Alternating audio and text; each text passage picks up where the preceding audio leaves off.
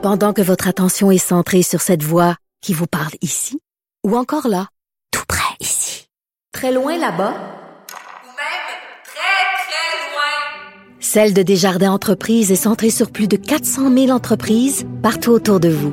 Depuis plus de 120 ans, nos équipes dédiées accompagnent les entrepreneurs d'ici à chaque étape pour qu'ils puissent rester centrés sur ce qui compte, la croissance de leur entreprise.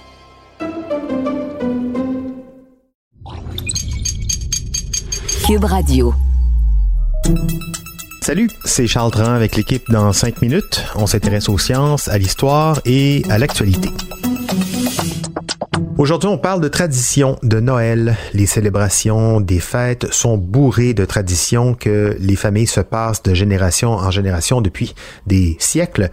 Mais vous êtes-vous déjà arrêté un instant pour vous demander pourquoi est-ce qu'on décorait un sapin de Noël dans notre salon? Pourquoi est-ce qu'on mange un gâteau en forme de bûche?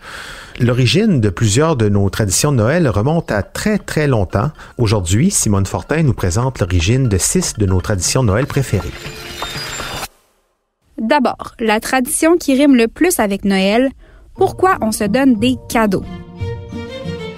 Certains croient que c'est une référence aux Rois Mages et à leurs cadeaux pour le bébé Jésus. D'autres croient que c'est plutôt en lien avec l'homme qui a inspiré le Père Noël, le Saint Nicolas.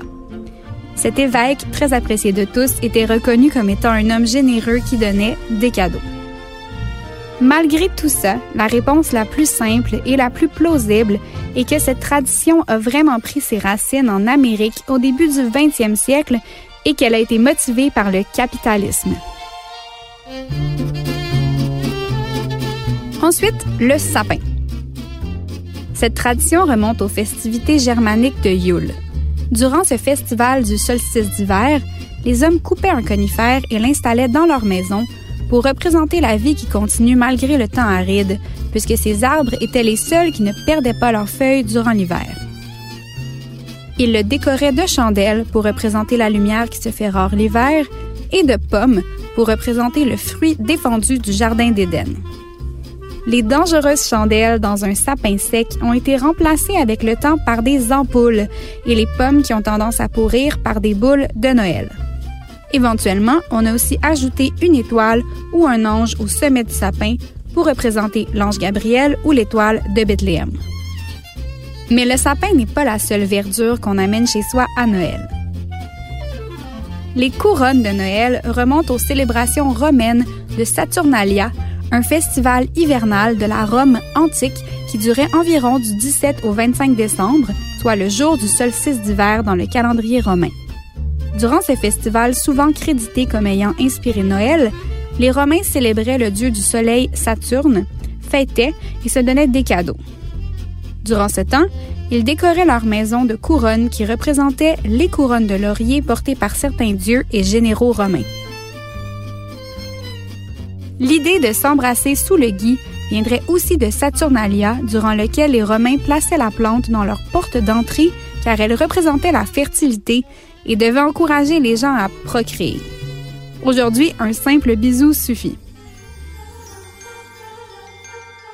La bûche de Noël n'a pas toujours été sucrée. À la base, la tradition durant les festivités hivernales en Europe chez les peuples germaniques, celtes et scandinaves était de trouver la plus grosse bûche qui pourrait brûler entre Noël et le jour de l'an. C'était, encore une fois, un symbole de la lumière et de la vie qui continue malgré l'hiver et la noirceur. En France, dans les années 1800, un pâtissier parisien est crédité comme étant le premier à avoir décidé de transposer cette tradition en un dessert. Au Québec, il faut attendre la Deuxième Guerre mondiale avant que la bûche de Noël ne soit popularisée. Avant ça, les desserts britanniques étaient préférés. La bûche n'est pas le seul dessert qu'on déguste durant les fêtes, il y a aussi les cannes de Noël. Mais pourquoi? L'origine des cannes est plutôt nébuleuse, mais la majorité s'entend pour dire qu'elle provient des années 1600 en Allemagne. Un prêtre aurait pris l'habitude de distribuer des bâtons de sucre aux enfants pour qu'ils restent calmes durant le sermon. Lors d'une messe de Noël, pour que les enfants restent silencieux durant la représentation de la crèche, il aurait plié les bâtons en forme de canne pour représenter celle des Rois Mages. la saveur de menthe et la couleur rouge et blanche n'ont fait leur apparition que plus tard, au 20e siècle. Pourquoi on laisse des biscuits, du lait et des carottes pour le Père Noël et ses reines? Cette tradition date de la mythologie nordique. Avant le Père Noël et même Saint Nicolas, les pays scandinaves vénéraient le dieu Odin. La légende voulait que celui-ci parte à la chasse durant le solstice d'hiver à dos de son cheval à 8 pattes, Sleipnir. Durant cette période, les enfants laissaient des collations dehors pour que Odin et Sleipnir puissent se sustenter durant la grande chasse. Des années plus tard, le poème « A Visit from Saint Nicholas », aussi connu sous le nom de « Twas the Night Before Christmas », publié en 1823, est reconnu comme ayant inventé la version du Père Noël qu'on connaît aujourd'hui. Odin s'est entremêlé à Saint Nicolas et à un peu d'imagination, et son cheval à 8 pattes a été remplacé par un autre symbole très fort chez les pays nordiques, 8 reines. Ouais, 8 reines. Bon, c'est pas mal, mais moi, je pense que j'aurais préféré grandir avec le mythe de Sleipnir, le cheval à 8 pattes. Faites la recherche sur le web Sleipnir, S-L-E-I-P-N-I-R. Vous allez voir, ça changerait vraiment l'allure de l'attelage du Père Noël de voir son traîneau tiré par cette grosse bête-là. Merci Simone Fortin, c'était Dans 5 minutes.